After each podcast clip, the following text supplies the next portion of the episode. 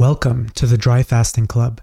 I'm Yannick Wolf, and I hope to be able to guide you on your dry fasting journey. So, the holidays are upon us, and we need some motivation. If you're new to fasting and doing it during the holidays, you've probably run into some tough situations. How can you say no to grandma's slice of apple pie with extra whipped cream that's being pushed on you? The holidays are tough, as any faster who's been doing it for quite some time can attest to.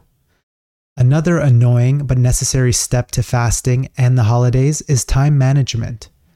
Nothing needs more management than big holidays, especially if you're one to do big celebrations.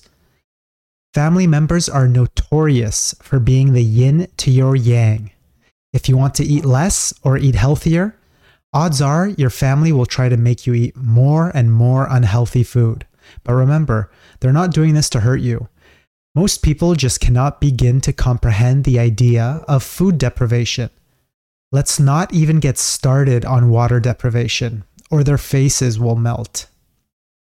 If you need support during the holidays, make sure you find a tribe of people that understand you and understand fasting. Do you remember before you discovered the world of fasting? When your first Google searches involved things like is it dangerous to not eat for a full day? Or can I survive 24 hours without drinking water?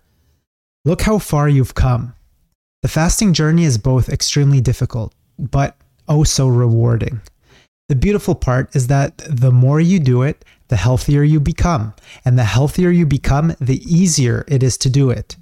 You're building back your health one day at a time. If you've decided to fast during the holidays, it means you really had an important reason to do it.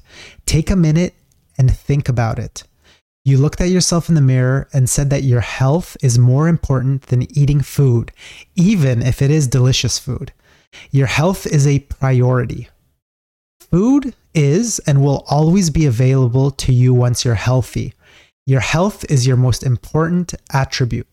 We always take our health for granted when we start feeling a little bit better. Don't lose sight of your goal. You've got this. We all fast for different reasons, but we're all on the same journey of self exploration and healing. Merry Christmas and happy holidays to everyone on the journey, and I wish you all the best in the new year. Good luck and talk to you soon.